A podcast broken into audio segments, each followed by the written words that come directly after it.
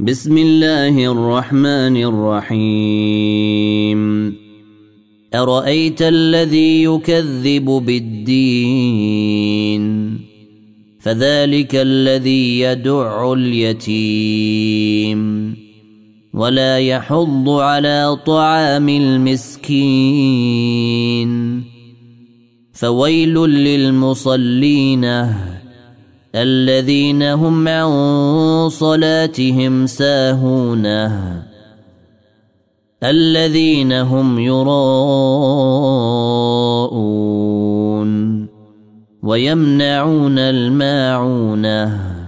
إنا أعطيناك الكوثر.